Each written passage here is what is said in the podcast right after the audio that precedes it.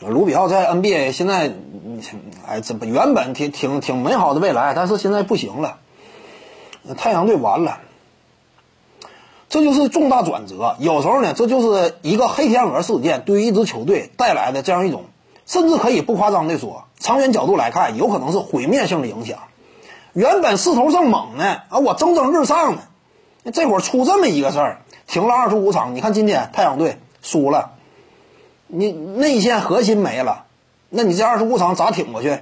以太阳队本身就不算说特别强的实力，在西部这么一个强手如云的竞争环境之下，咋挺过去？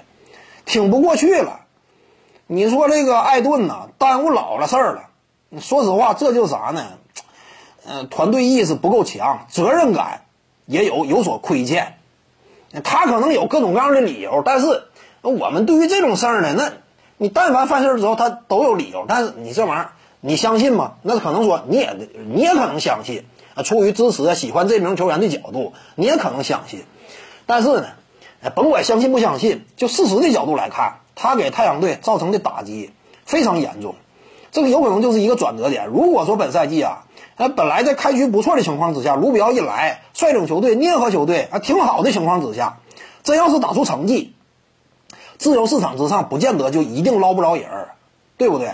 而且这支球队呢，对于球队未来的这样一种定位，啊，向前一步冲刺的这样一种坚定的决心，也要更加坚决。那这个可能说呢，啊，步步登高，啊，走向一个光明的未来。但是现在呢，二十五场这么一进赛，季后赛基本没戏了，没戏。那我们知道太阳队本身已经沉沦多年了，那现在又得搁浅一年，哪有那么多时间给你浪费呀？你这玩意儿非常可惜的一件事儿，那太阳队由此呢，甚至可能啊出现一些动荡啊、交易之类的，那原本大好局面又被打破了。卢比奥来，你挺好的趋势又完了，这非常可惜。